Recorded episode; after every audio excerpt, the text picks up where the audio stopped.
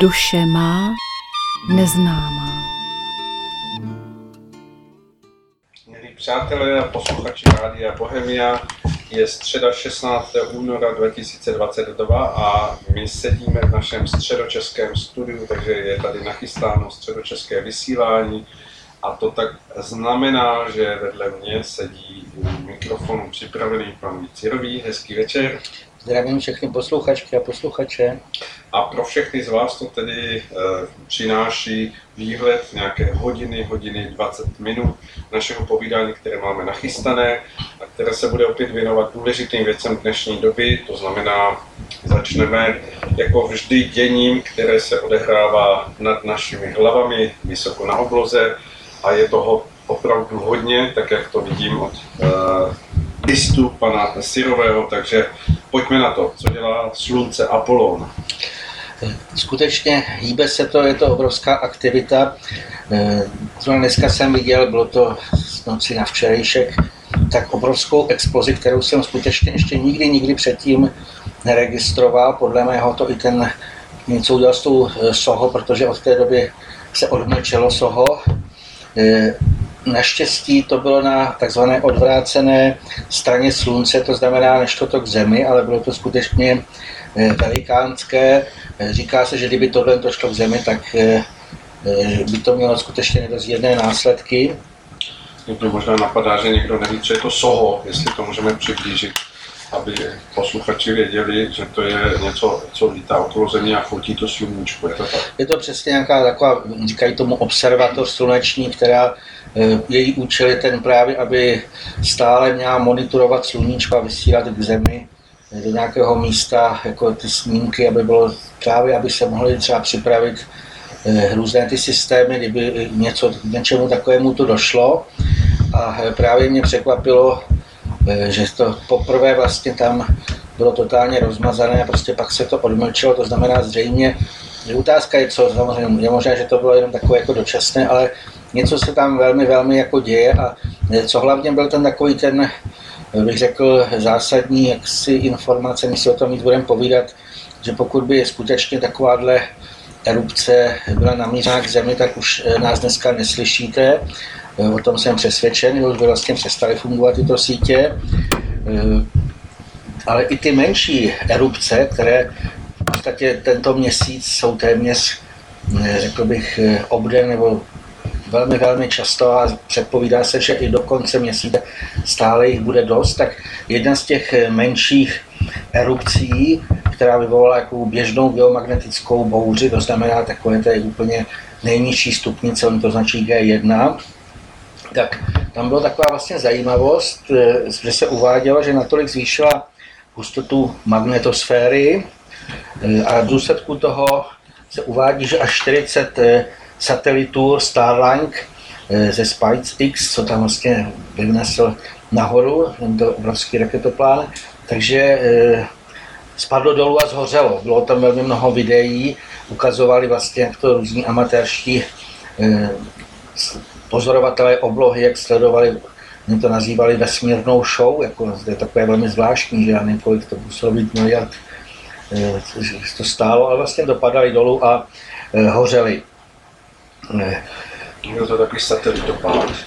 Těžko to popsat, bylo to něco velmi zvláštního, ale tam totiž je velmi jaksi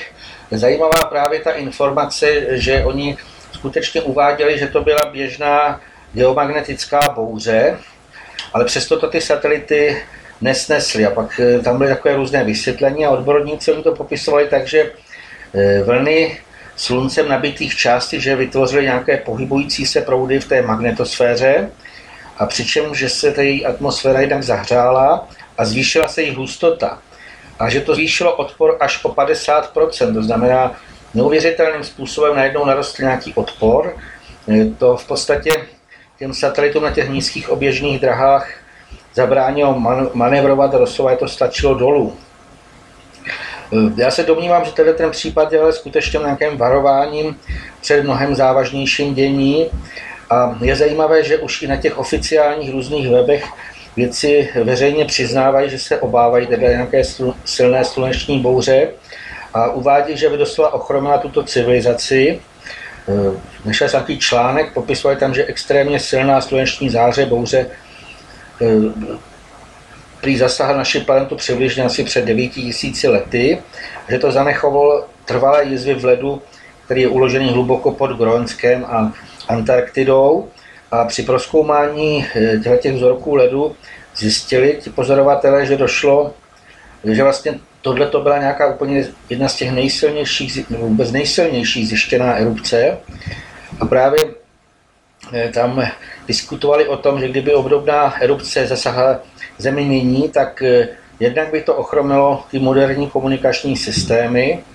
Eh, uvádí, že ten silný výron koronální hmoty může třeba vyřadit z provozu jednak elektrickou rozvodnou síť, automobily, počítače, mobily a právě poškodit citlivé součásti satelitu a potom vlastně jsou nepoužitelné. A tam je pravděpodobné, že teda eh, spadnou dolů nebo nejdřív zhoří v té atmosféře já myslím, že kdo viděl někdy takové ty obrázky, eh, kolik je v atmosféře Země, on to nazývají takzvaný vesmírný odpad, hmm, tak eh, když bych vzal velký úpil bytostný, který jednoznačně probíhá, tak jich toho zřejmě dolů spadne dost. A mně se v tomhle ohledu připomněla známá pohádka Mrazík, každý určitě zná, když tam Ivánek loupežníkům vyhodil nahoru ty kije a v tom pravý čas vlastně jim pak spadly dolů na hlavu loupežníkům. A mně nějak přišlo, že obdobné to bude i v tom závěrečném dění na Zemi, protože to všemožné harampádí skutečně, ještě aby jsme tam vysvětlili, ono to nejspíš nespadne na ty, kteří ho tam jako zaměstnanci eh, nějakým způsobem vynášeli nahoru nebo dopravovali, ale těm zlovolným a vypočítavým, eh, kteří jim to nakázali, a je zcela zjevné, že ty úmysly jich byly nekalé, protože myslím, že jste to už zaregistrovali, chtějí lidi vlastně špehovat, dokonce ovládat a tak dále. To znamená, mm, není to chtěné a jsem přesvědčen, že by to s ním se to naprosto vůbec vůbec eh, nelíbí. Co se týká toho uváděného pádu, pádu toho Starlinku, tak eh, samozřejmě jsou takové první vlaštovky, počátek toho úderu, který zřejmě bude mnohem, mnohem větší intenzitu, ale přestože bude hrát v tom velkou roli Slunce a Apollon nám zřejmě ještě ukáže, jak nesmírnými silami vládne,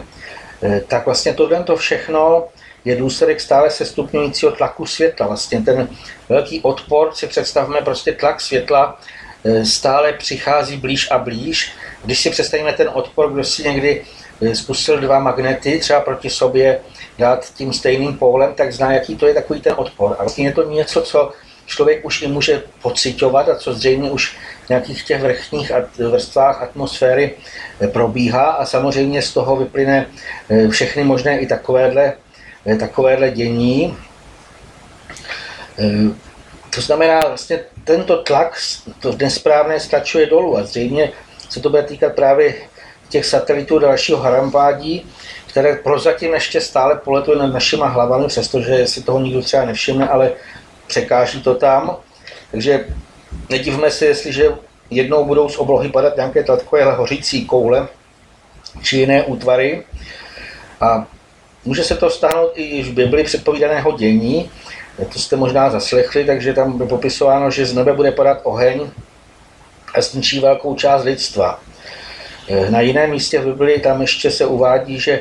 z nebe se spustí oheň a síra.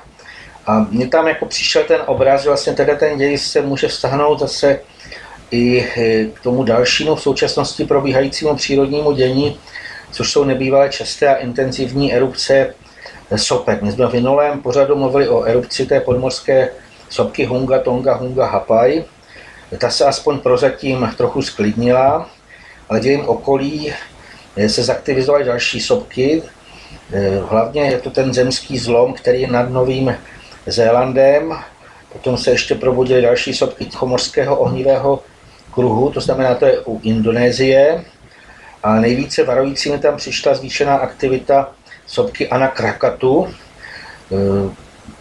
ta její největší erupce je zaznamenaná, která byla v roku 1883. Eh,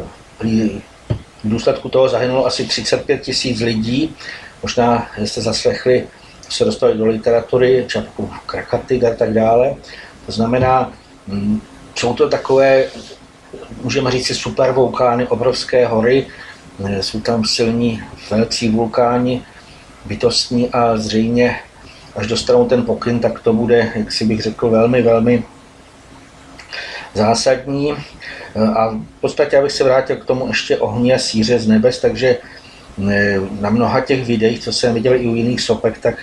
oni jednak dole, daleka letají takové takzvané lávové bomby. To takové, vypadá to jako takové zase nádherná podívaná, jako kdyby velká prskavka, ono to skutečně létá. Kdo ví, jak daleko. A eh, druhá vlastně ta, eh, to, co se uvolně do ovzduší, takže to už jsme o tom mluvili, jsou to sloučeniny síry a oni vlastně pak mohou ve formě kyselin taky někde padají dolů k zemi. Ne, to znamená,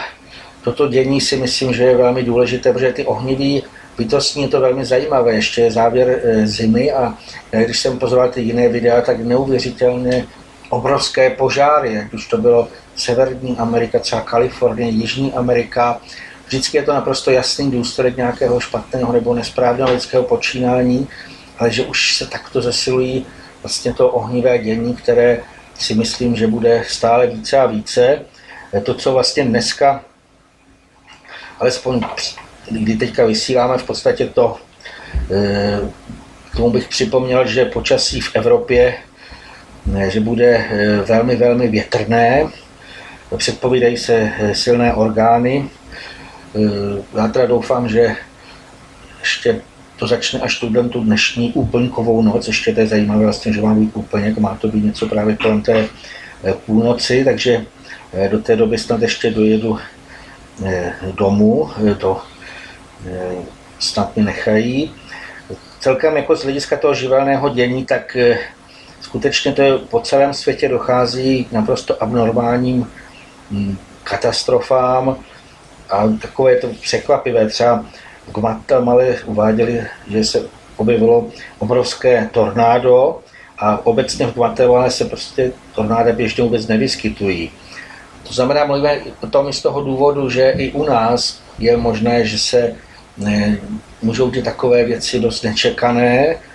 Hmm, já bych tam ještě jenom k tomu chtěl dodat, aby jsme uklidnili posluchače, tak skutečně všechno, jakékoliv tohle katastrofické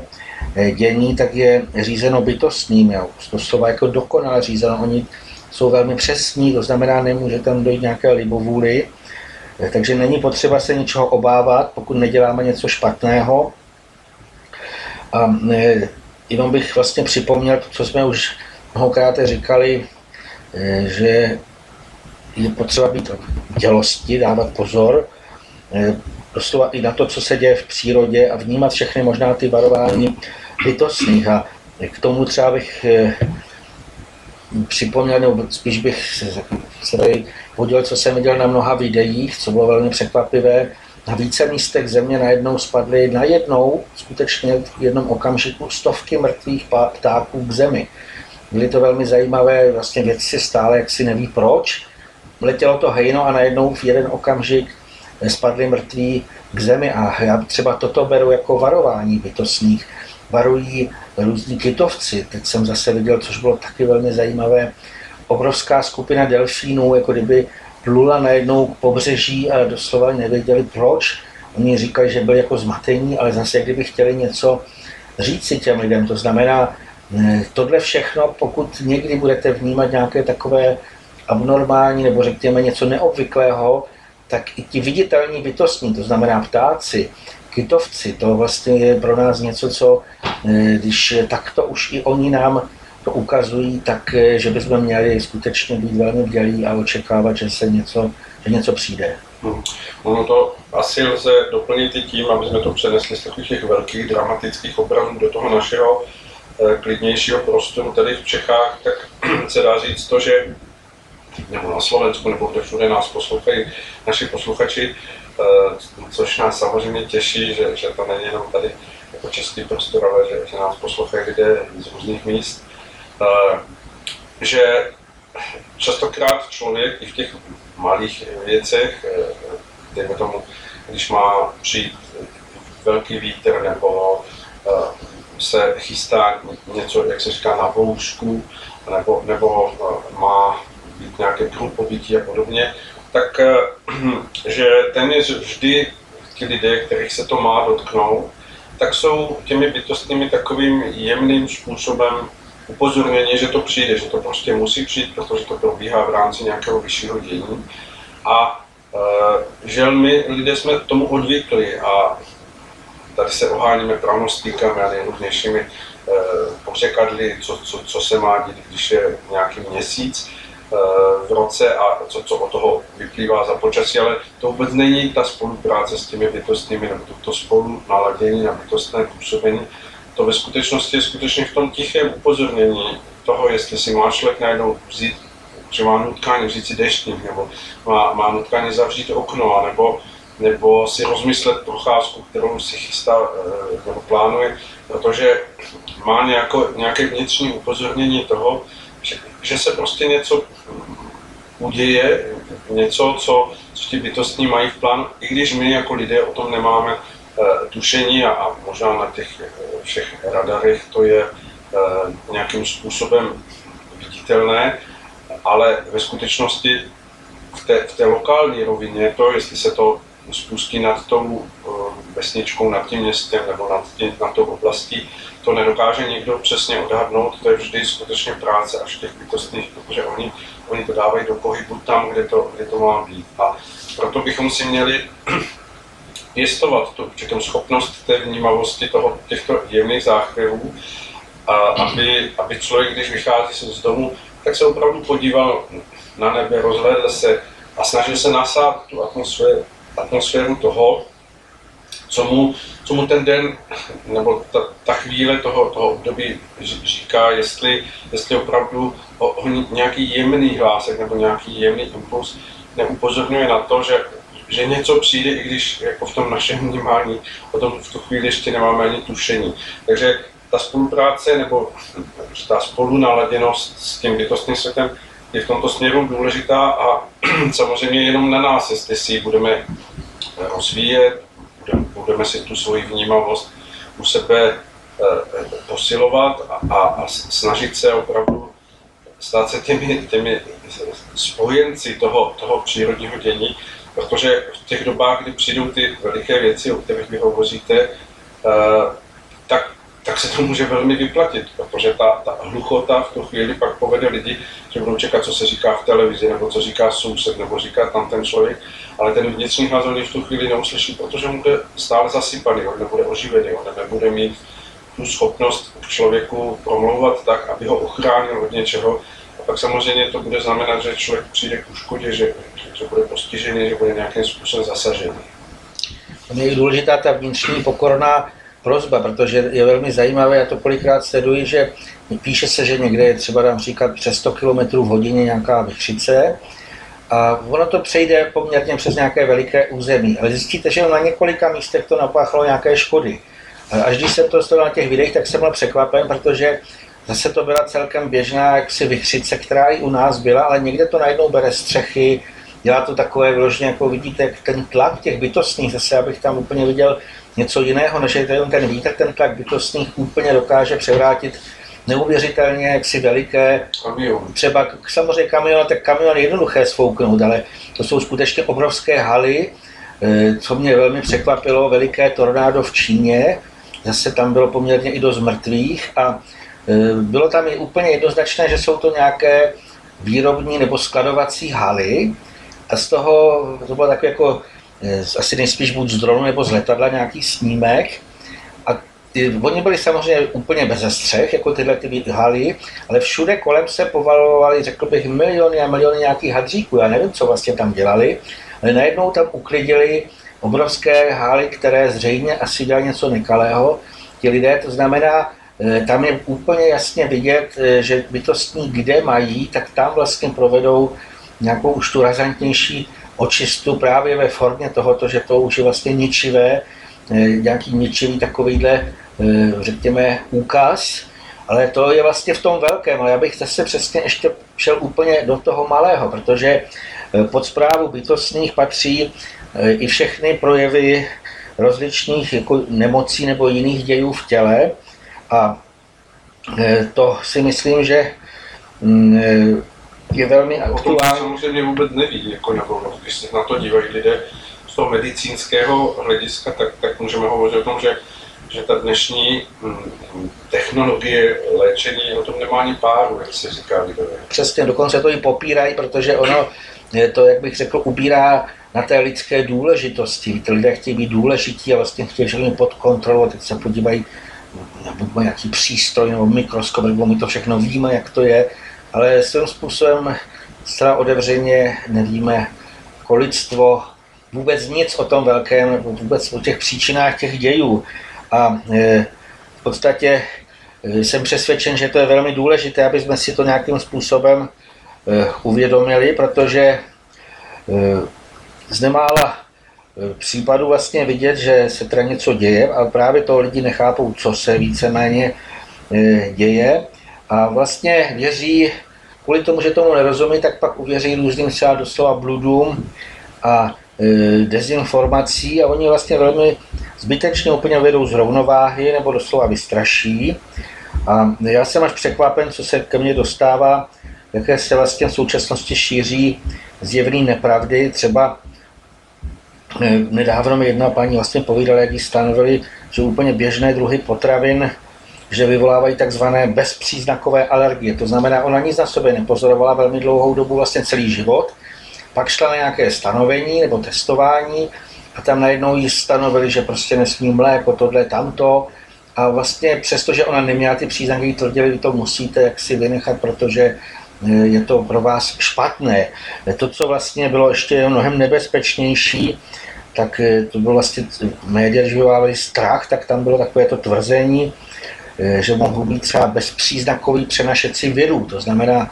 lidé, aby se báli někam vyjít, protože kdo ví, jestli ten člověk není takový to Eh, šiřitel čehosi. Eh, to vlastně, protože většina lidí těm lidem věří, tak je celkem jednoduché zase v budoucnosti opět vyvolat nějakou paniku, že se objeví zase údajně nějaký další nebezpečný věr, třeba od někud vyskočí jako čertík z krabičky a agresivně se vrhne na ty nebohé člevíčky, aby je zničil. To znamená, stále tam takový ten princip toho boje. To znamená, tady je bohý človíček a teď něco mimo něj ho chce takto zničit. To je úplně špatně. My jsme vlastně měli prokouknout tyhle ty šalebné taktiky a aby jsme je lépe skutečně nějakým způsobem to dokázali, tak znovu bych se vrátil ještě eh, k tomu objasnění pojmu virů. My už jsme si uváděli, že virus ve tom správném slova smyslu, eh, že znamená buď jed nebo toxín,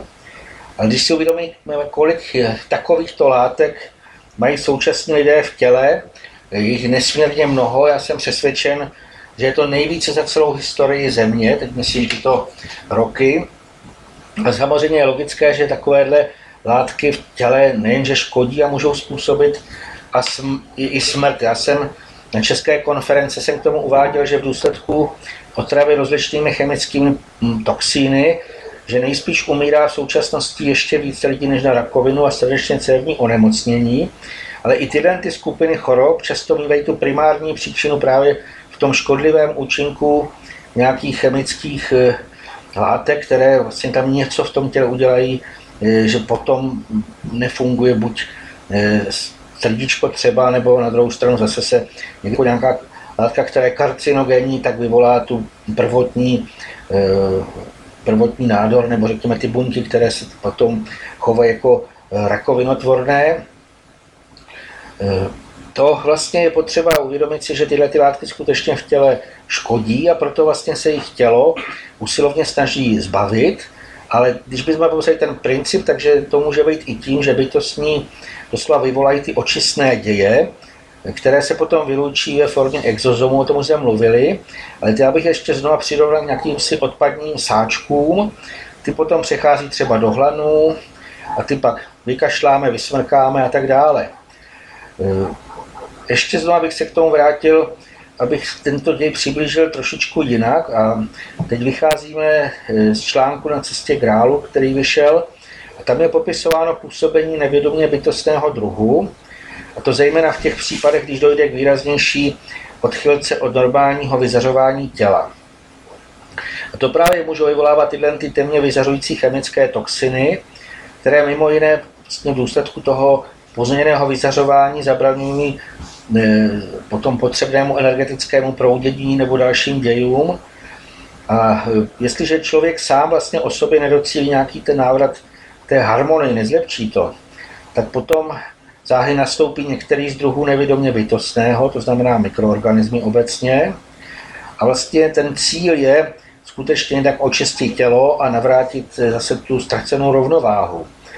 Už jsme si říkali, že jsou to vlastně malí bytostní. A samozřejmě ale často působí i drštějším způsobem. Je tam přišel obraz, jako když se třeba něco špinavého vezme rýžák a taky tam zase cítit nějaký takový ten princip tlaku. A ten, to zase se to může i jinak nazvat třeba boj nebo zápas, ale zase vracíme se k tomu, ono to má i potom třeba něčem bolestem, tak to má nastolit nějakou tu ztracenou rovnováhu. A tady bych dodal, že vlastně v této době velké očisty ta bude vyžadována doslova s neúprostnou tvrdostí. A proto zjevně bude přibývat i to mm, množství vážných chorob. A samozřejmě ty příčiny jsou různé, ale dále to zdůrazním to zesílené působení bytostní, které dostávají z hůry obrovský jaksi příliv síly, jaký ten poput, aby eh, to tady jako víceméně zase navrátili do toho správného, to, co jsme jako lidé vychýlili. Eh, ještě bych tam trošičku jaksi dal jako jiný eh, obraz, protože vlastně to razantní, bude ten, jako, oni budou chtít razantně rozpohybovat nedostatečně proudící nebo nějaké ústrovné toky energií, a to v sobě skutečně lidé budou cítit, protože v každém člověku přitom můžou být probuzeny záchvěvy určité části jaderné eh, DNA, to znamená kyseliny de, eh, deoxyribon, no, teď jsem se do toho zamotal, omlouvám se. V podstatě je to to, co v našem jádru má řídit všechny procesy, je to takové smotané dvojité, když bychom si představili taková dvojitá šroubovice, která je smotaná v tom je to, představme si, databáze nějakých informací, co se má dít v té bunce. Eh, ale vlastně tohle to se nikdy se nevědělo, jak to, proč se některé ty části, takzvaně latentní, eh, proč se najednou probudí. A vlastně oni jsou trvale spojeny s tím nevědomě bytostným zářením a to nějakým podle impulzu zase těch vyšších bytostných, ono jako kdyby eh, najednou zbudí do té Eh, doby vlastně dřímající úseky, někdo to nazývá i třeba geny, a ty pak zahájí produkci specifických RNA, to znamená ribonukleových kyselin. My už jsme popisovali eh, tyto látky, že jsou to jako poslové a oni skutečně výjdou z té buňky ven a zahájí na určitém místě nebo tam, kde mají eh, právě potřebné procesy.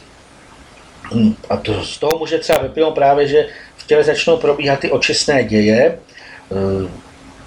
může se eh, to spojit i s tím, eh, většinou se to označují jako třeba nějaké těžší chřipky. A samozřejmě ty jednak mají očistit organismus, ale taky i zabraňovat tomu nesprávnému usilování a konání člověka. A tam si to lze představit, že záření nevědomě bytostného skutečně vyvolá určitě jako náraz, on to všechno velmi silně rozpohybuje zase to můžeme přidat nějaké bouři a to jsou vlastně takové ty nezvyklé skutečně i stavy, které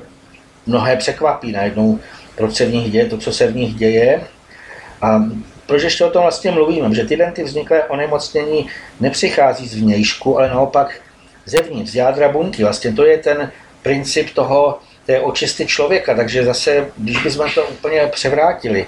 není na, vině, na vině, jak už to říkal Bešamp, něco, co poletuje ve vzduchu, nějaké mikroorganismy, ale v podstatě něco je v, tom, v té půdě toho člověka, v tom organismu nepořádku, je to z rovnováhy a proto musí nastoupit vlastně tyhle ty děje a můžou nastat úplně kdykoliv. To je potřeba si uvědomit, když člověk bude v sterilním prostředí, že někde nějakém akváriu a pokud má přijít té, dojít k takovéto očistě razantní, eh, tak stejně to vlastně přijde a samozřejmě ty projevy můžou být i rozličné. Eh, takže eh, tohle jsme k tomu chtěli říci, ale aby to nevypadalo, že vlastně člověk je vydán na pospas eh, působení nějakého nevědomě bytostného, tak ještě dodejme, že řídící vlastně je náš duch. V tom se ještě pojďme z té druhé části, ale skutečně on má svým chtěním určovat eh, jednak naše duševní nastavení, eh, takže když bych takový příklad, když náš duch plápola radostnou odvahou, tak nemůže nikdy podlíhat tak zhoubným pocitům, nás pocit je pod citem, je potřeba si uvědomit, to je nějaká jako emoce se taky může přemluvit. Takže jako k těmhle těm zhoubným pocitům patří třeba jakýkoliv strach. To vlastně už vůbec by si ten duch plamený hm, nic takového si nemůže eh, připustit. Eh, kromě toho vlastně náš duch má velmi silný vliv i na to celkové vyzařování fyzického těla. Eh, já bych tady ještě jenom k tomu řekl, že o tom bude mluvit i na následující škole svobody, Eh, ta bude 26. února a eh, má název Ve zdravém těle zdravý duch, a ne zdravý duch tvoří zdravé tělo. No, to určitě bude předmětem toho vystoupení všech přednášejících na škole a, a budeme se tam z různého úhlu pohledu dívat na to, jaké souvislosti jsou vůbec s tím, když se má hovořit o zdraví, vitalitě, svěžesti, energii, protože ono je to spojené a není tam možná oddělitelnost od toho naše nejvnitřnějšího eh, žářiště toho, toho duchovního druhu eh, přes všechny ostatní záhady, které neseme až po to vnější pozemské tělo. My častokrát, když hovoříme o zdraví, tak směřujeme všechnu sílu na ten vnější záhal, na to naše pozemské tělo, protože ho považujeme za to nejdůležitější, co nám tu umožňuje, abychom tu existovali, abychom se tu cítili být eh, nějakým způsobem platní a, a, a směli prožívat eh, v tom pozemském rozměru bytí radosti a, a to, co, to, co vlastně tento svět nabízí. Ale ta podstata spočívá v tom, že pokud nefunguje to žářiště, to, to vnitřní, duchovní, ten, ten jas toho našeho naladění a ten uh, může ža, uh, vyzařovat svěže a plně jenom ve chvíli, kdy, kdy duch má jasno, kdy, kdy si uvědomuje tu cestu, která souvisí s jeho vlastním bytím, to znamená, daleko přesahuje jen tento pozemský rozměr uh, světa, ale váže se k celému příslibu věčnosti, který je dán každému lidskému duchu, pokud je v souznění s tím velikým celkem dílem, díla stvoření v harmonii, v souladu a smí potom putovat na ta místa, která se nazývají obecně duchovním domovem. Takže všechno toto je nedílnou součástí toho, eh, co vy jste hezky popisoval jako, jako nutné proudění energií, které v člověku musí neustále kolovat jako živoucí pohyb, jako klokotající, neustále eh, jako bludkající, bublající potůček, protože ve chvíli, kdy dojde k váznutí, k nějakému ustrnutí toho pohybu, tak samozřejmě je následkem toho jako v posloupnosti to, že, že člověk najednou onemocní, že se mu objeví vlastně symptomy, které my nazýváme nemocí, ale to je jenom projev váznutí nějakého, nějakého uskřípnutí té energie, která má skutečně prostupovat člověkem od té vnitřní naladěnosti to, toho čistého radostného chtění až po ten vnější projev našeho pozemského těla. Ve chvíli, kdy, kdy se toto nedaří, tak můžeme hovořit o tom, že jsou, že jsou vlastně proto nachystány ty pomoci toho nevědomě bytostného světa, který i hned nastoupí, aby vedl hm, k upozornění toho, že se tam odehrává něco, něco uvnitř, co, co, co je potřebné uvést do pohybu. A teď samozřejmě hm, tím nemyslím to, jak se obecně hovoří, že, že má člověk tu nebo onu nemoc, že to znamená nějakou duchovní příčinu, protože v té vše obsáhlosti se jedná o, o pohyb ducha jako celek, jako, jako nutnost určitého vnitřního jásavého přitakání k životu, které když chybí a vázne, tak i pokud je člověk v tom pozemském prostě sportovec nebo denně běhá nějaké kilometry, aby, aby byl uh, jak se říká, fit v tom, v tom dnešním pojetí, aby, aby měl energii a, a stravuje se nějakým způsobem, e, že, že to odpovídá nějakým standardům toho dnešního zdravého způsobu e, jídla nebo obecně přijímání potravy, tak eh, všechno toto jsou až následky toho, pokud nefunguje a vázne ta energie, která vyplývá z toho vnitřního, duchovního, tak samozřejmě to vnější se sice dá nějakým způsobem opečovávat. Je to jako, jako když se stará člověk o karoserii toho, toho auta, ale pokud začne špatně fungovat motor, nebo, nebo to, ten, ten, ten, pohyb, ten v pohyb uvádějící článek,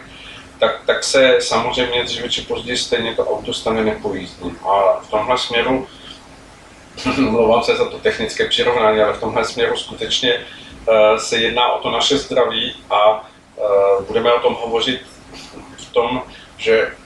základem té skutečně celkové naladěnosti na zdraví člověka spočívá v tom, aby v nás byla neustálá živost, otevřenost pohybu, otevřenost přijímání nového, zkoumání, eh, neustále kráčení ku předu, protože ve chvíli, kdy, kdy toto ustrne, kdy, se, kdy dojdeme k tomu, že, se, že, že tyto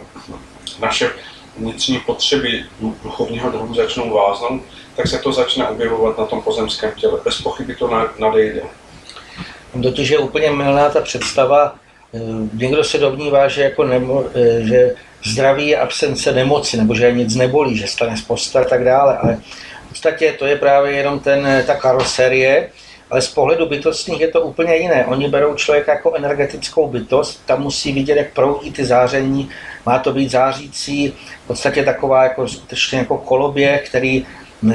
lze to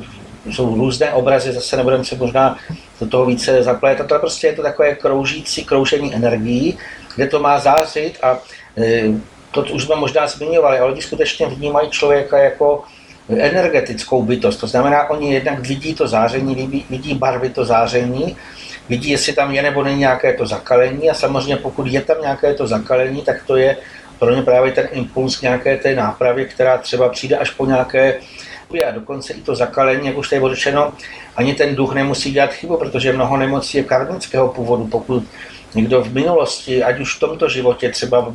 může to být i v mládí, jako nějakým způsobem to tělo si ničil, nebo i z minulého života, si přinese cosi, co ho má v té dané době, vlastně se mu to v tom velkém koloběhu jak si vrátí, takže najednou se tam něco objeví a samozřejmě to je ten impuls pro tu úpravu, ale jinak ještě, aby se k tomu vrátil, takže to je správný, jak si takový, je potřeba vidět ten pohled bytostný. Oni vidí, jak ten člověk, jestli září správně nebo nesprávně, dokonce vnímají i jeho změní, jako nějak si to nastavení, samozřejmě, že vnímají i pachy, pro ně je to vlastně člověk jako celek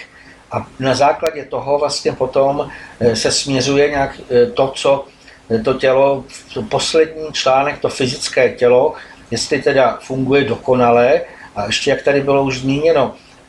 skutečně takové to zářivé zdraví, to není jenom tím, že člověk uběhne kdo ví kolik kilometrů, ale je to úplně, úplně v tom nejvnitřnějším nastavení. A ještě, jak tady bylo i k té eh, stravě, tak já bych tady ještě chtěl dát jednu věc. V dnešní době, jak už jsem říkal i o tom,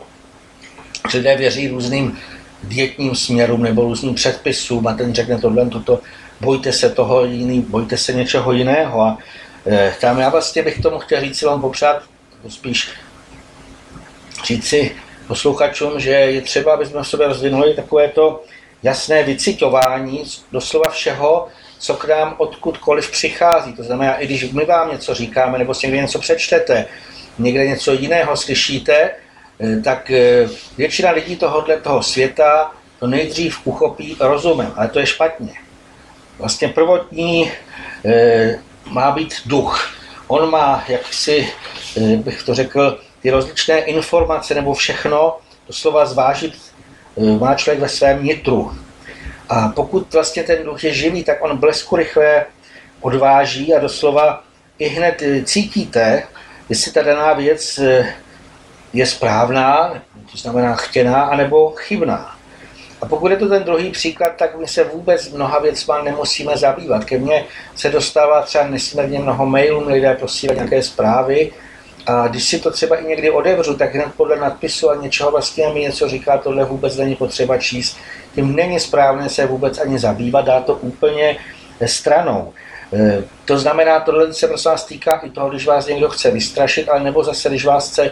vtlačit do něčeho, jak teď říkal pan Svoboda, že jsou nějaké takové ty e, takzvané pilíře zdraví, co se v dnešní době říká, musí být e, nejlépe zhubnout, běhat, jíst hodně zeleniny a takové ty předpisy, které vůbec nám nevyhovují jako z hlediska té naší vnitřní duchovní podstaty. To znamená, vracím se ještě k tomu, že skutečně eh, to posuzování rozumu skutečně má být až druhořadé a na prvním místě má být ten projev ducha, který je vlastně úplně jiného druhu. Hmm. Dá se říct, že ta podstata toho, toho co tady bylo říkáno, to, to přijímání duchem, znamená mít v sobě nastavenou jakousi re, re, renesanční bytost, eh, která je opravdu otevřená a, a v, té, v té živosti eh, je schopna zkoumat eh, tím svým citem tak, tak, aby opravdu dokázala rozkličovat podstatné od nepodstatného a, a to, co je v sobě schopna přijímat jako, jako podněty, jako impulzy k tomu, aby se těmi věcmi zabývala, tak, tak ta, ta naše vniternost nebo ta naše duchovní podstata jako bytostnost duchovního druhu Eh,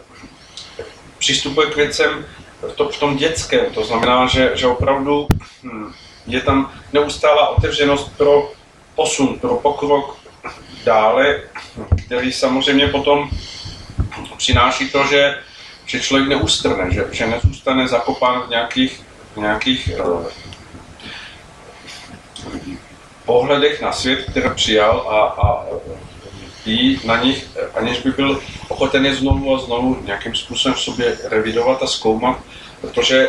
už to je to, co tady bylo zmíněno panem Sirovým, že v tu chvíli dochází k tomu váznutí těch energií, ta, ta, ta nepohyblivost je, je skutečně z nitra na venek a tím pádem se dostává to, že tak jak to známe tady v tom českém nebo, pojetí, že, že, že člověk buď je radostný, veselý, nebo, takový jako kyselý, suchý, tak to skutečně v sobě nese tu, tu, ten odraz toho, toho vyzařování, které jde z nitra na venek. A ve chvíli, kdy, kdy je člověk v tomto směru zablokován a je tam opravdu strnulost, tak může i vnějškovi sportovat, může běhat, ale eh, k příkladu, když pak uběhne 5-10 kilometrů v tomto naladění, tak to v těle nevyvolá osvěžující princip jako nějakého občerstvení, ale v tom jeho nějakém ustrnutí a jakési zablokovanosti to vede k tomu, že naopak to tělo vyprodukuje daleko víc kyselosti vnitřní. A to znamená, že když on sportuje, tak to ve výsledku znamená, že si to tělo samo tvoří látky, které ho zatěžuje a někde se projeví jako, jako následný výstup, výstup nějaké nemoci nebo nějakého uh, skutečně pak už hmatatelného nebo pocitovatelného projevu toho, ten, té nehybnosti nebo nemocnosti. A samozřejmě o tom by se dalo hovořit dlouho a nechceme vás teď zdržovat, protože toho povídání máme tady pan Stěrový ještě mnoho a máme také nachystanou nádhernou skladbu, takže teď eh, si oddechnete od našeho povídání eh, a můžete si eh, uvolnit všechno v sobě s poslechem nádherné hudby.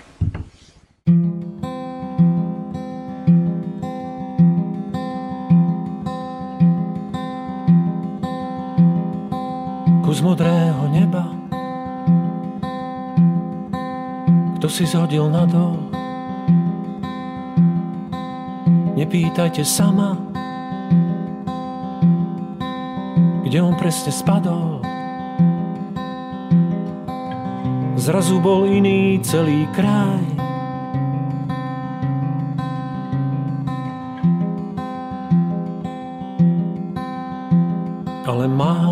takých,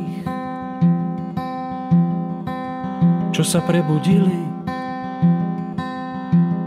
staré dali vode a nové pochopili.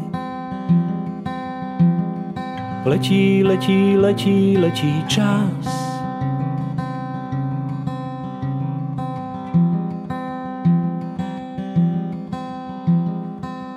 tvoje srdce plné odvahy a citu snežnej metelici nešlo do úkrytu. Stojí ako maják na brehu.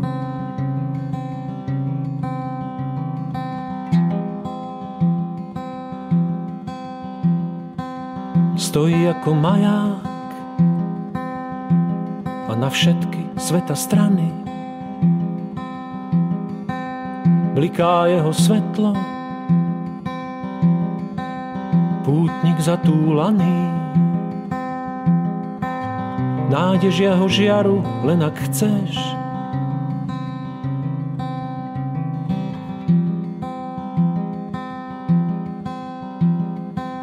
Kus modrého neba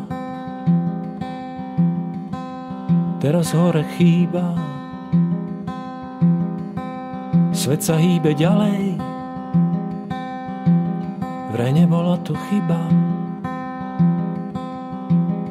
Zabávaj sa ďalej, človeče.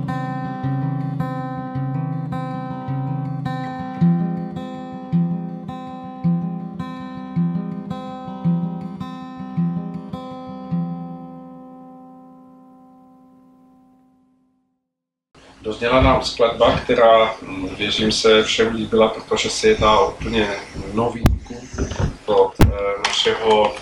dodavatele těchto nádherných skladeb ze Slovenska, eh, kteří ho znáte jako Jano Světlana Majerčíka a kteří eh, ho můžete samozřejmě slyšet u nás v nějakém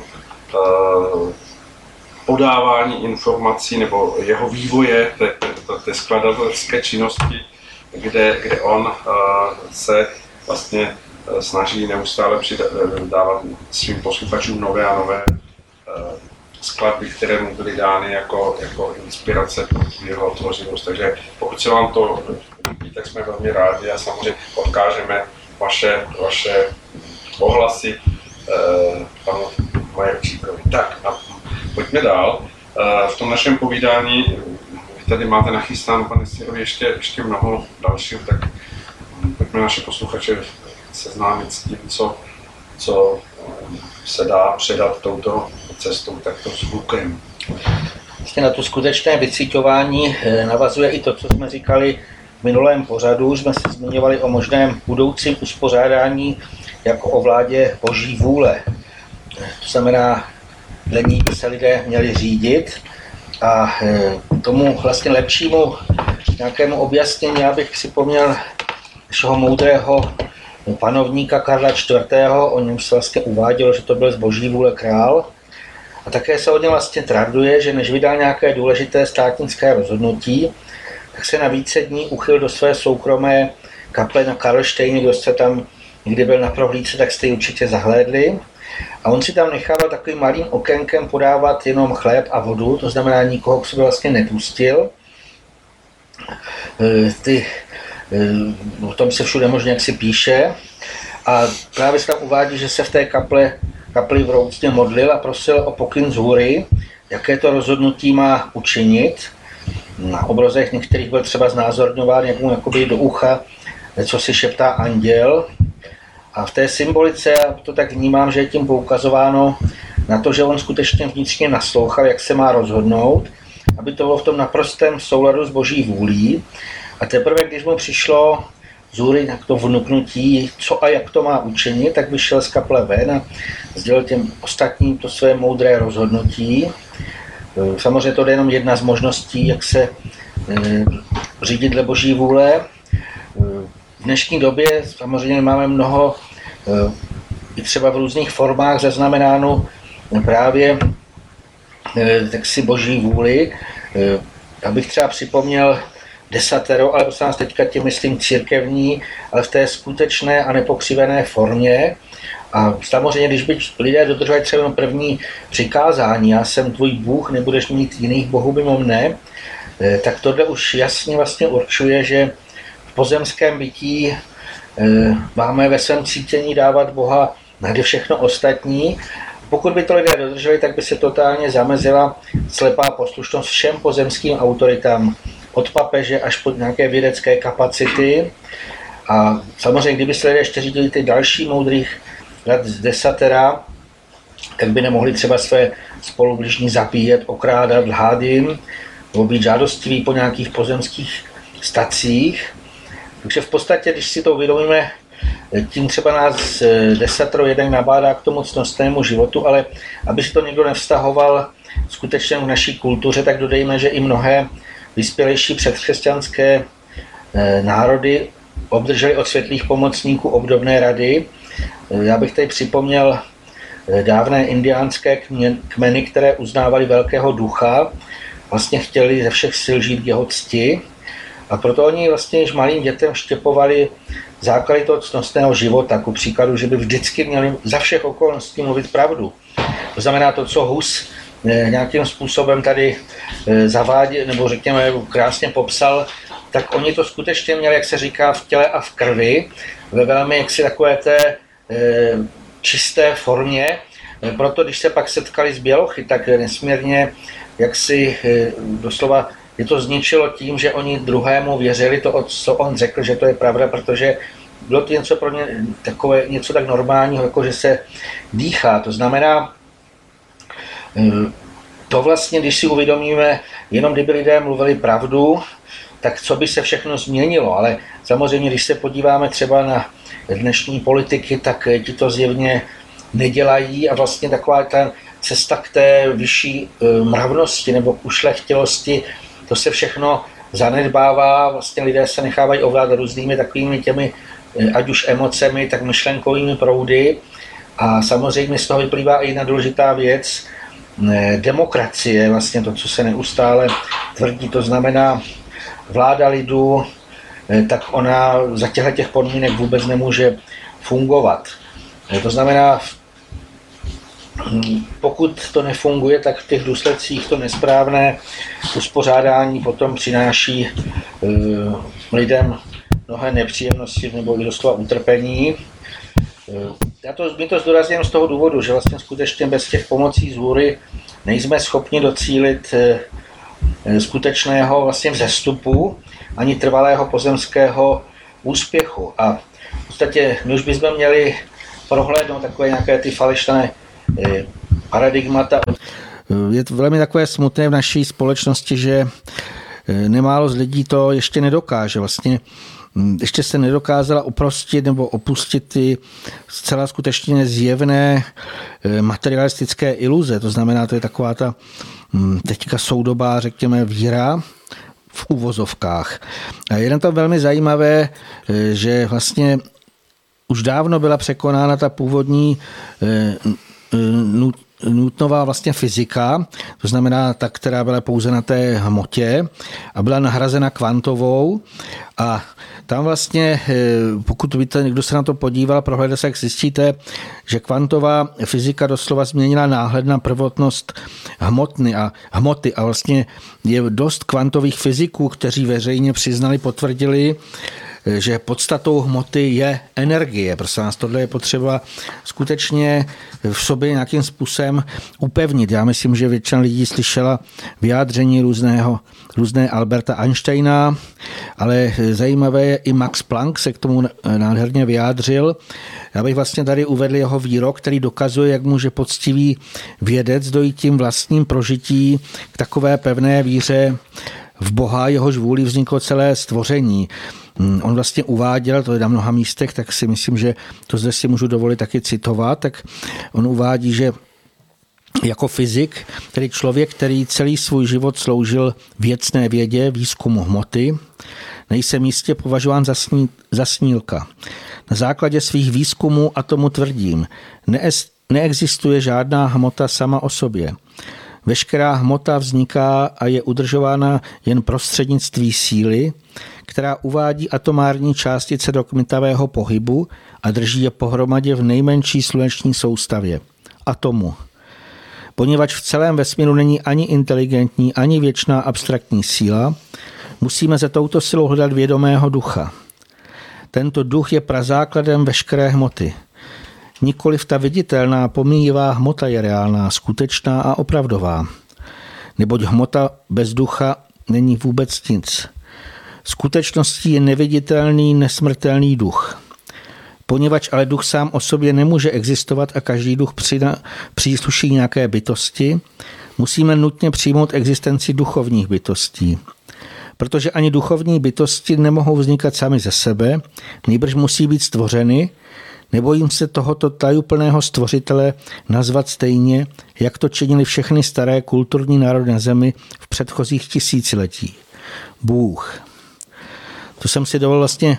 tady citovat skutečně to, co Max Planck takto vyznal v závěru svého života. Ještě bych tady že vlastně ta původní kvantová fyzika byla původ, konce minulého století přepracována českým badatelem Ivanem Novotným a on to ve svém základním díle, které se jmenuje Nové vědění, nebo pod název má teorie všeho, tak mimo jiné tam vlastně popisuje, že těch formování hrubohmotných částic předcházejí z úrovní jemné hmotnosti pocházející nitky záření, které mají vlnový charakter a ty vytváří vlastně první kvanta energie. A vlastně těmhle těm nitkám záření ještě předchází původní lineární vlákna záření, které pochází z naprosto nehmotného prostředí, to znamená z těch nejvyšších úrovní to, ještě pro tu představu, abych to tak trošičku jaksi doplnil, pokud někdo najednou zjistí, jak nesmírně velikánské je celé stvoření a vlastně ty všechny vyšší úrovně eh, jsou zcela nehmotné, zcela zářivé a jenom takový malinkatý, řekněme, ten závěr je to, ta hmota, to, co vlastně tady my prožíváme kolem sebe, takže eh, je to velmi, jak bych řekl, až to člověka nutí k té pokoře, podobně jak ti vědci, jak už jsem tady jmenoval, i Einstein třeba napsal knihu Vědomí pokory, protože skutečně, jakmile člověk alespoň trošku do toho nahlédne, tak najednou vidí, že vlastně jsme ve stvoření a vlastně všechno tady je jenom určitým projevem záření a právě z něho se postupně sformovalo i to, co pak svými smysly nebo těmi pomocnými přístroji vnímáme jako ty hrubohmotné částice a formy. To znamená, to, je třeba stále zdůrazňovat, hmota není nějakou neprostupnou materií. My když tady sedíme na židli, kterou vnímáme, že je skutečně pevná, že nás udrží, tak je to jenom kvůli tomu, že hutnost našeho těla odpovídá hutnosti toho dřeva nebo té hmoty, ale pokud by se na to člověk podíval třeba na tu židli nějakým nesmírně výkonným eh, elektronovým mikroskopem, tak najednou zjistí, že je jako cedník, že vlastně tam něco proudí a ještě když by šel dále v těch zkoumáních, tak najednou zjistí, že skutečně jsou to nějaké kmitající částečky, které eh, už tam ta hmota vlastně není. Takže eh, to, co vlastně my vnímáme, ať už svými smysly nebo doslova jakýmikoliv pomocnými přístroji, jako hrubohmotné částice a formy, eh, tak je to vlastně jen projev toho záření. Eh, to znamená, to bylo sformováno bytostnými služebníky, to znamená z těch jednotlivých částeček těch jemnějších druhů záření, až se vlastně nějakým způsobem utvořila ta vrstva eh, hrubohmotných forem, a v podstatě ta vlastní hmota, to znamená třeba atomy, prvky, planety, příroda, fyzická těla, v podstatě jsou to jenom nějakým spojeným záření, v němž probíhá ten pozemský viditelný život, který my prožíváme. Je tam ještě si uvědomit, že tímto vlastně proudí ještě i vyšší druhy záření, které se skutečně zásadním způsobem spolu podílí na tom dalším vývoji. To znamená, proto prapůvodní záření je základem veškerého následného vývoje, to se týká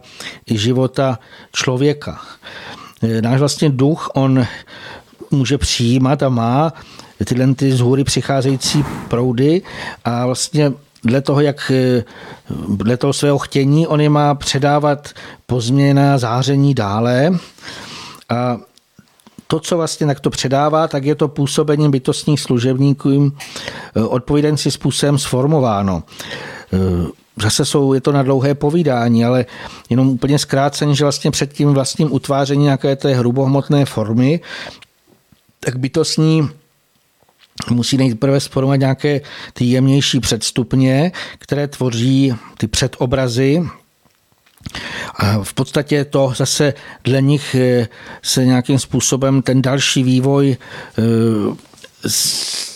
ten další vývoj jako něco třeba vznikne. A vlastně my si musíme uvědomit, eh, že v tom, pokud zjistíme, že ta hmota je taková, řekněme, jenom záření, takže člověk, pokud by využíval své duchovní síly, tak on skutečně může určovat směr a působení těch ostatních druhů záření a pokud tyhle schopnosti by využíval správně, tak by to s ním by tkali jeho podpoře jenom to, co mu prospívá, doslova i to, co by nám dělalo radost.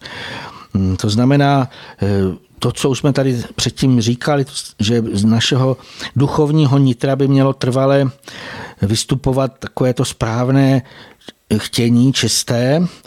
a vlastně z toho vyplývá, že to záření potom bude tkáno těmi okolo působícími bytostnými služebníky do těch forem,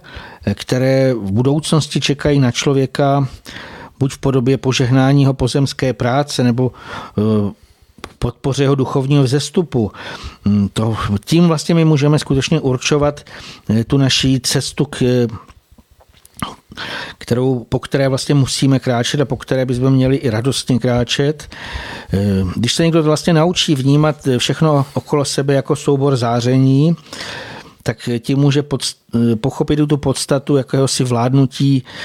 nad hmotou, protože to nejsilnější a určující tady v tomto světě, nebo aspoň teďka berme to na zemi, je to vyzáření niterného chtění ducha, a to znamená, a z toho potom vyplývá to ostatní. Měli bychom ještě zde zdůraznit, že tohleto chtění vnitřní ono má určovat jednak druh našich myšlenek, ale může i ty fyzické projevy těla. Prvořadé by mělo být to prozáření myšlenek silou vnitřního přesvědčení, ale toho správného přesvědčení. To, jak jsem tady mluvil i o tom, jestli člověk co si přijímá nebo nepřijímá, takže pokud má v sobě skutečně to úplně jaksi teď se to týká samozřejmě jak, nějakých takových těch běžných věcí, ale i těch vyšších věcí. Pokud má to pevné skálo, pevné přesvědčení, tak eh, jakékoliv myšlenkové formy, které se na ostatní eh, lidi doslova dotírají a věší je teďka, je vlečou za sebou jako nějaké takové vagonky, tak to pevné vnitřní přesvědčení doslova ty vagonky i hned rozpojí a vůbec, vůbec se nemusí člověk eh, tím nějakým způsobem zabývat, takže to je vlastně jedna věc a pak ještě je třeba si uvědomit, že to čisté chtění ducha může člověk vlastně v tom kratoučkém okamžiku vroucího procítění změnit třeba druh a formy myšlenek. To znamená, pokud na nás přichází nějaké ty myšlenky nebo i nějaké nevhodné emoce, pocity, opakují, pocit je to pod citem, je to něco, řekněme, nižšího než cit, takže to čisté duchovní chtění, toto může skutečně přeformovat, může to jako kdyby prozářit, je to víceméně velmi jednoduché, protože když přijmeme, že všechno je záření, tak i myšlenky jsou zářením. A samozřejmě my se mu dáváme snažit je přivést té vyšší svítivosti a jasnosti. Ta jasnost už je i v tom, že je nám pak vše jasné a že nemusíme neustále o tom přemýšlet. Prostě v mžiku eh, cítíme, vnímáme, jak to víceméně je. Tam eh, bych ještě dodal eh, tu věc, že skutečně prvořadé je uvědomit si, že nejsme oddělení od ostatních úrovní stvoření. To znamená, tam od, zase z těch jiných úrovní k nám proudí eh, všechno vlastně, všechny možné pomoci to oddělení samozřejmě vytvořen člověk, samozřejmě on se pouze zabývá touhletou naší hmotnou úrovní. Materiálně lidé vlastně považují za ten jediný existující svět, ale v podstatě tomu vůbec tak není. Je to všechno je vlastně záření od zhora dolů až sem k nám a pokud to pochopíme, tak se nám nesmírně, eh, nesmírně eh, uleví. Hm možná bych ještě k tomu eh, vlastně dodal, že všechny ty hmotné formy, eh, k nímž samozřejmě náleží i to lidské tělo, takže trvale pronikají různorodé druhy vyššího záření, které vlastně mimo jiné všechno oživují a chrání před rozpadem, to znamená musí, no, musí námi toto proudit. Ten by nastal vlastně ten rozpad bez toho magnetického spojení s tímto vyšším zářením, to znamená neudržel by se bez tohoto přílivu neustálého pohromadě duch, duše s tělem aby vlastně tohle záření v dostatečné mířilo, míře proudilo do té naší pozemské úrovně, Eh, tak se musí ten lidský duch, který je ukotven v tom fyzickém těle, to znamená my, kteří jsme zde, jednak se musí správně otevírat. To je vlastně ten první bod, to znamená, je to, může to člověk třeba prožít nádherně při modlitbě, i někdy v případě, když je v přírodě, zase někdo jako jiný, když se dostane na nádherné místo a najednou to jim vlastně úplně to cítí, jak to proudí. Je to úžasné. Já si myslím, že každý eh, něco takového prožil. To znamená, odevře se vlastně tomuto vyššímu eh, záření a samozřejmě to je ten první krok, ale pak ten druhý krok je tohle to záření eh, do té naší pozemské úrovně zase předávat na ty potřebná místa. A pokud se tohle naučíme, tak tím se napomáhat i třeba k lepšímu průběhu těch očistných procesů, jež se nazývají choroby, o tom jsme mluvili. To znamená, toto je i základ eh, takzvaného jako, eh, magnetického léčení nebo léčení energií, vlastně předávání záření, které prochází tímto stvořením ta na ty místa třeba, která jsou oslabená nebo nějakým způsobem zakalená, prozářit to, to může člověk i sám sobě v té modlitbě nebo druhému člověku. Eh, takže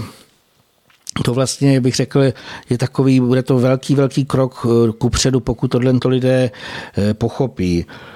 Eh, my už jsme se tady teď zmiňovali i o tom, že to výsledné vyzařování člověka je závislé samozřejmě na té svítivosti ducha, ale i na propustnosti a správném fungování těch všech ostatních duševních i tělesných záholů. Já bych si tady domřel vlastně z hlediska mé oblasti, protože na to e, velmi výrazně působí i přijímaná strava. Tak kromě v ní přítomných výživných a nějakých dalších třeba nepostradatelných látek e, přináší i záření těch různých druhých energií, to znamená vše, s čím ty, potr- ty suroviny, potraviny přišly do styku, to znamená místo, které, na kterém to buď vyrůstalo, nebo to zvíře žilo. Lidé, kteří se vyskytovali v okolí, lidé, kteří to zpracovávali. Je to i ta, samozřejmě i ta potom ta konečná třeba eh, kuchyňská nebo nějaká jiná úprava. Tohle vlastně všechno přidává eh, do toho původního záření ještě ty další druhy. A samozřejmě, eh, pokud se na to podíváme takhle, tak zjistíme, že i ta strava, že to vlastně její přijímání, že to zase nějaká skladba záření, které se tímto způsobem dostává do těla a tam se vlastně má spojit s tím ostatním zářením eh, Samozřejmě správně mělo podporovat harmonii našeho vyzařování,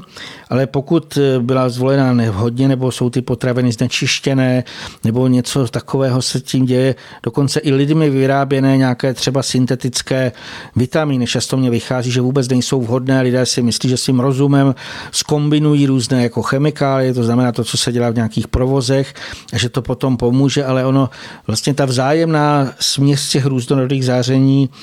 Eh, naopak vlastně to, tu harmonii původního vyzařování ruší a oslabuje. Samozřejmě pokud eh, někdo požívá dlouhodobě nesprávné eh, tu stravu, která má nesprávné záření, tak ono to může skutečně doslova i ochromit nebo nějakým způsobem narušit to původní zdraví vyzařování těla. A ten zpětný eh, dopad je, že ani duch se nemůže eh, řádně projevovat, ale zase aby to neznělo jako takové, řekl, abych že propaguji tu stravu, protože vlastně ten duch, jak už jsem říkal, on sám má i vycitovat, co má jíst, co má pít. On to má skutečně vnitru jednoznačně určit ten směr, který potom akorát rozumat, eh, tady zase v té hmotě vykonat. Takže i tam vlastně je to projev ducha, A já bych vlastně tady ještě na závěr řekl, že ze všech těch důvodů je nesmírně důležité se skutečně snažit podporovat všechny ty součásti eh, naší osobnosti, to znamená dbát na tělo, duši a samozřejmě nejvíce na lidského ducha, to znamená na to naše nejhlubší nitro. Tom vašem povídání samozřejmě vyplývá jednoznačně to, jak je ten náš pohled na tu hm, zdejší hmotu zkreslený tím, tím určitým materialistickým hm, pojetím, to znamená, že to vnímáme všechno jako, jako faktum z toho hlediska té, té hm, hmatatelnosti nebo vůbec vnímavosti skrze smysly, ale to, že se jedná skutečně o, o záření, které eh, se spolu podílí na tvorbě v těchto forem že, a že i ty formy jsou jenom, jenom jako jakýmsi eh, spojeným zářením, tak je hm, z mého pohledu výhled, který teprve přinese bez pochyby jako obrovské posuny eh, v tom zužitkování té, té, té, této skutečnosti. To znamená, že, že pochopení toho, že eh, já, já nevím, stůl, který eh, máme před sebou, nebo dveře, nebo hm, dům, eh, že všechno to, co je pro nás na první pohled hmatatelné, je ve skutečnosti zářením, které my vnímáme na té naší rovině pozemského smyslového vnímání jako, jako fakt, tak to znamená, že všechno může v tom záření být hm, pozvednuto eh, nebo nějakým způsobem zjasněno tou naší duchovní silou. A proto mnoho lidí hm, vnímá, že když někam vejde, tak buď, buď to místo skutečně září, je prozářené něčím, to znamená, že, že dejme tomu tam žijí lidé, kteří jako hm, jsou eh, čistí a, a mají to naladění té, té vnitřní Hmm, bohu libosti, to znamená, že, že opravdu se eh, v tom jejich prostoru vytváří hm, ještě eh, jakýsi prosycení tím zářením, které v sobě přináší požehnání. A samozřejmě je to také spojeno i s těmi eh, ne- nemocemi námi zmiňovanými, protože, jak jste zmiňoval potom našem Eh, nebo na začátku toho našeho druhého povídání je to, toho hm, Karla IV., vladaře eh, těchto, těchto našich zemí a evropského císaře v 13. století, eh, tak bylo s velkou zvláštností, že hm, to jeho působení vytvořilo tady v českých zemích takové prostředí, že ačkoliv v té ostatní Evropě Eh, skutečně žádili hm, ve velké morové epidemie, nebo to, že, to, že vlastně byly ty země zasaženy eh, morem, na který, eh, na který jako mnohé města nebo mnoha města nebo mnoha místa téměř jako přišla o své obyvatele, ať už to bylo Německo nebo hm, tuším sever Itálie a na, naopak skandinávské země, tak eh, my, my vlastně eh, v tom prostoru, kde, kde on přímo působil a které si přijal za, za, za svůj vlastní pozemský domov, tu, tu, tu českou zemi, tak se v tu dobu a kron, mnozí kronikáři se nad tím nesmírně eh, podivují, úplně obloukem vyhnula tato, tato, tato nemoc, tato, to, to morové působení. Jak to vnímáte? Je to potvrzení toho, co říkáme, nebo, ne, nebo zatím vnímáte ještě, ještě jakoby to, to, že prostě, dejme tomu tady, uh, jako hm, možná víc svítilo sluníčko, nebo bylo tady jako jiné prostředí? Ono určitě je víc faktorů, protože naše česká země, což je velmi zajímavé, i v současné době je až překvapivě chráněná. To vidíme i na těch živelných děních, ale samozřejmě za doby Karla IV. to bylo to krásné souznění právě to, že on se snažil řídit eh, ten svůj národ, nebo jak bych to nazval, dle té boží vůle. A i ti lidé měli eh, proč tu být. Oni radostně vytvářeli, zase když se člověk podívá i na ty stavby, které vznikly, nejen Karlův most, ale všechny možné ty jiné krásné stavby, tak lidé tady vlastně měli proč žít, oni, on jim jako dával takovou tu náplň a samozřejmě ono tam je i vidět eh, velmi jedna taková věc, taková souvislost, eh, jak to pozemské je provázáno vlastně s tím eh, vnitřním nastavením, to znamená, pokud lidé vnitřně jsou nastaveni více v té čistotě a místo nějakých takových těch nesmyslů se věnují třeba stavbě Karlova mostu a jiných takovýchhle nějakých, řekněme, věcí, které do dneska obdivují turisté, tak oni vlastně měli nějaký ten svůj cíl a to jejich eh, chtění zřejmě nebo i to cítění bylo mnohem čistší a samozřejmě v ten okamžik eh, si přitali ty čisté proudy i žili, bych řekl, pozemsky, jak si v tom lepším, v těch lepších podmínkách. Eh, já bych připomněl ještě z hlediska Karla IV. i třeba známá hladová zeď. On když nevěděl, nebo byl třeba hlad někde v některých oblastech, lidé neměli co jíst, tak on jim nedal zadarmo, aby řekl, tady máte jídlo, chléb, ale on prostě řekl, tak dobře, když budete tady stavět zeď, dostanete pokrmy, nápoje, samozřejmě můžeme říci, že i tehdy to bylo ještě z hlediska toho porovnání s dnešním stavem naprosto chemicky čisté, ale v podstatě ty lidé měli smysluplnou činnost, byli na čerstvém vzduchu, dostávali dobrou potravu a samozřejmě eh, tohleto nastavení jednoznačně jak si přitahovalo úplně jiné působení. My už jsme se tady mnohokrát zmiňovali o těch bytostných pastevcích, kteří vlastně oni přivádí třeba konkrétně i třeba takovéto nějaké eh, právě ty mikroorganismy, malé bytosti, aby udělali tu očistu právě na ty místa, která to nejvíc potřebují. To znamená, eh, samozřejmě je tam naprosto jasná souvislost a já si myslím, že kdyby jsme studovali kdyby jsme to hlavně dokázali, znali úplně tu historii skutečnou, nejenom třeba to, co je psaného, tak můžeme u všech možných národů po celém světě, nejen tady u nás, ty indiánské kmeny, které ještě žili správně, oni nevěděli, co je to nemoc. Všechny možné předchozí kultury, takové ty vyspělé, skutečně nikdy se nedočtete, že by potřebovali zubaře, že by potřebovali nějakého lékař, oni žili čistě, měli pohyb, měli nějakou tu přirozenou stravu, to znamená to, co bylo kolem nich a nebyli v tom, eh, řekněme, pokřiveném rozumu, v kterém vlastně v takové té rozumové křeči eh, které si jsou, je chycená naprostá většina lidstva, proto se nechá vyděsit všemožným. Ale já bych tady ještě možná na závěr dole jednu věc. Samozřejmě lidský duch formuje mnohé, tu hmotu, ale právě bavili jsme se vlastně možná o tom, že bytostní, oni jsou ti hlavní, eh, řekněme, stavitelé toho, to, co tady kolem se pozorujeme, ale nejen toho. Eh, když bych se ještě do jiných kultur, tak eh, jsou mnohé takzvané, říká se tomu divy, věta, což třeba jsou ty velké pyramidy, do dneška vlastně nechápou, jak s takovou obrovskou přesností eh, mohli někdo vlastně to sformovat. A já nevím, jestli už jsme se o tom nezmiňovali, ale já bych to přece k tomu dodal, že tehdy ještě v té době ten hlavní stavitel, on spolupracoval právě s bytostnými, hlavně s obry, a oni mu doslova ukazovali, jak ta hmota je tvárná jako modelína, jak když se to vlastně převede do nějaké té jiné oblasti toho eh, právě těch předobrazů, takže oni dokázali jednoznačně úplně přesně ty obrovské kvádry, jakoby představme si to řezat, jako kdyby, když to, co je pro nás i nepochopitelné, máme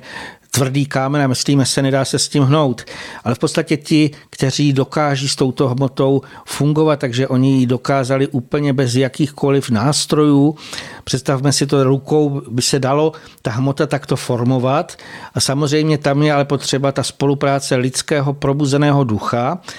s tím bytostným světem, který vlastně on vykonává samozřejmě tu závěrečnou nějakou, řekněme, přeměnu té hmoty, ale pokud bychom se naučili takto spolupracovat, tak skutečně nejen, že by vymizely všechny nemoci, ale vlastně my bychom dokázali to, co dneska ještě si myslíme, že je nemožné, že jsou to nějaké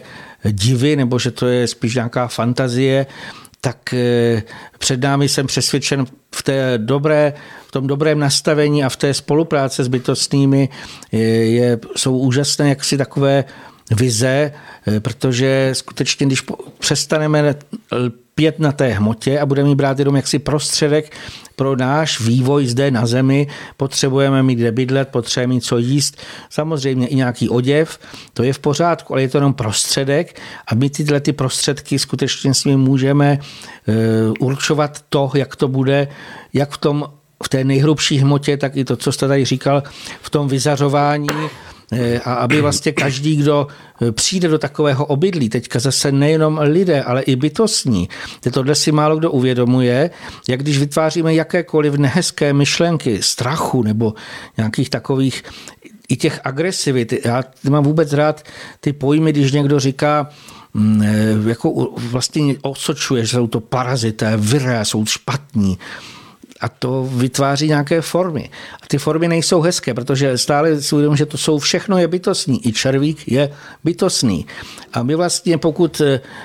vytváříme jaksi ten špatný postoj náš, takže ty bytostné jako kdyby nějakým způsobem zaháníme do úzkých nebo na ně tlačíme a my vlastně máme pochopit, všechno toto je dění a my můžeme tím svým vnitřním naladěním a potom samozřejmě i tím konáním, myšlením, vším, můžeme úplně to přeměnit, aby vše nám jenom pomáhalo, aby jsme vlastně byli v takové té radostné nějaké spolupráci, kdy výsledek je náš duchovní vývoj, jsme se mohli vrátit eh, nahoru do duchovních úrovní. Hmm. Je to samozřejmě šíře toho záběru taková, že, že hovoří o tom, by se tady dalo hodiny, nebo možná celé, celé díly eh, na, na letošní rok dopředu, ale my se toho samozřejmě dneska dotkneme jenom, jenom, nebo dotýkáme jenom v takovém náznaku, tak jak, tak jak asi je to nejdůležitější možné zmínit, protože by se dalo jít stále víc a víc hlouběji, protože eh, třeba tak, jak tady bylo hezky řečeno panem Sirovým o tom hm, zjasnění a prozáření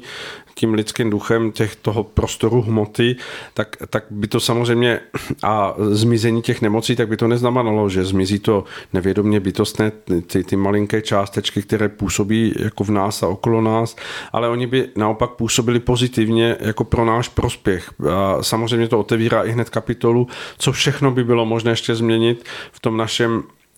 v našich fyzických dispozicích, v, na, v našich fyzických schopnostech, protože to nevědomně bytostné, které teď vytváří ten, ten tlak a, a podněty k tomu, když je váznutí, tak ve chvíli, kdyby to váznutí nejen, že nebylo, ale to, to proudění by bylo skutečně v té, v té rovině toho toho živoucího záření eh, našeho hm, nitra i, i, i našeho pohybu na těch všech úrovních, eh, které v sobě neseme, tak, tak ta podpora toho, toho bytostného by byla taková, že bychom samozřejmě mohli hovořit o hm, z, naš, z dnešního pohledu vidění eh, by nebývalých možnostech toho, co, co by lidské tělo mohlo zvládat a, a umět. Já bych vlastně popřál závěrem všem posluchačům, aby eh, přijali aspoň od nás takové nějaké takové to malinkaté eh, tu nápovědu, aby pochopili eh, jednak, že hmota skutečně je jen záření a jednak, že ta spolupráce s bytostnými vědomá bude nádherná a my vlastně potřebujeme i denodenně, už i teď to, co, jak jsem už říkal na počátku, nebo dříve, eh, že třeba přichází nějaké vychřice a nějaké takovéto, řekněme, katastrofické děje, tak už i v tomto skutečně může být vědomá spolupráce s bytostnými, teda v té pokorné prozbě, i v tom naslouchání, i v tom vlastně, co eh, nám oni napovídají, že máme dělat. A já věřím, že eh, pokud toto dokážeme, tak ten náš život bude mnohem radostnější a myslím, že jednodušší. Hm. Doufejme, že, že v té jednoduchosti eh, můžeme hovořit o té, o té prostotě, která v sobě obsahuje daleko vyšší stupeň krásy a ušlechtilosti, než tak, jak to můžeme prožívat v, té, v tom dnešním pojetí krásy. Dobře, tak jsme na samém závěru našeho dnešního povídání a hm, samozřejmě my vám přejeme, abyste to počasí, které teď asi eh, nějakým způsobem přiletí eh, tady do, do, do těch míst eh, naší české země a na Moravu, aby jsme to všechno zvládli a samozřejmě i další změny a proměny, které se dějí v tom přírodním světě, abychom dokázali zvládnout. No a nám nezbývá, než se s vámi rozloučit, takže Mm, prosím. Já doufám, že se ještě příště uslyšíme a těším se skutečně zase na nějaké další vzájemné sdílení. Velmi nás těší třeba vaše nějaké podněty, odpovědi, když eh, dáváte najevo, že alespoň to, co sdělujeme, že to nějak rezonuje s tím vaším vnitřním nastavením, eh, tak eh, skutečně přeji všem, aby jsme tím prošli a aby jsme mohli dále nějakým způsobem hm, jednak objevovat eh, takové nové, jak bych řekl, i podněty, eh, nové směry, aby jsme mohli skutečně zde působit v té naší české kotlině, aby jsme to zlepšovali a zkrášlovali a vystavili třeba ještě i nádherná nějaká díla, která tady skutečně mají být. Hmm. My jsme se ještě v průběhu naší druhé části dozvěděli, že, že ta píseň, která měla běžet, eh, tak nebyla slyšet, takže slibujeme, že v tom archivním vysílání jako bude zařazená, že, že bude k dispozici, tím se omlouváme a samozřejmě eh, pokud si ještě pustíte to, to naše dnešní povídání ze záznamu, tak tam budete slyšet pana Světlana Majerčíka s tou novou skladbou, o které jsem hovořil. Takže to je na omluvu a samozřejmě přejeme vám krásný čas. Eh, držte se v tomto, mm, v této době eh, klokotných přeměn, proměn a mm, přejeme všem, aby se nám dařilo a věřme, že bude lépe. Dělejme věci tak, aby lépe bylo. Hezký večer.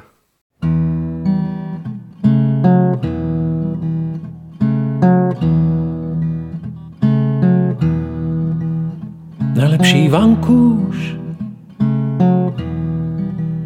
je čisté svedomě, je tvoje duše upratané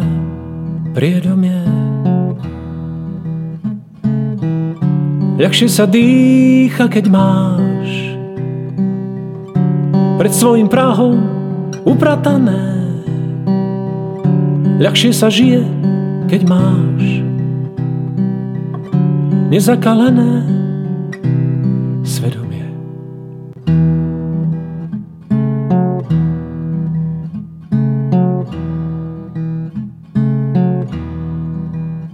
Najlepšia perina sú čisté myšlienky.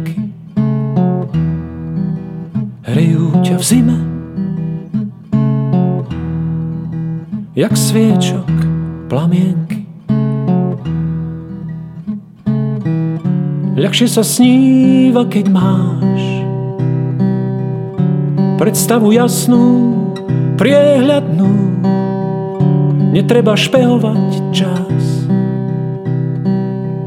Vieš, že ťa správne myšlienky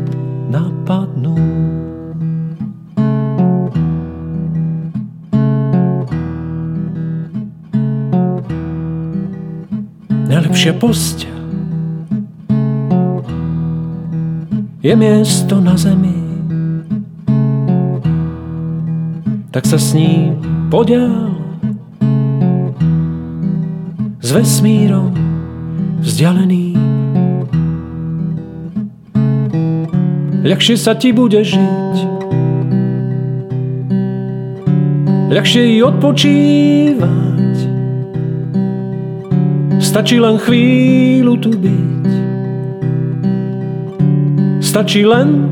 milovať.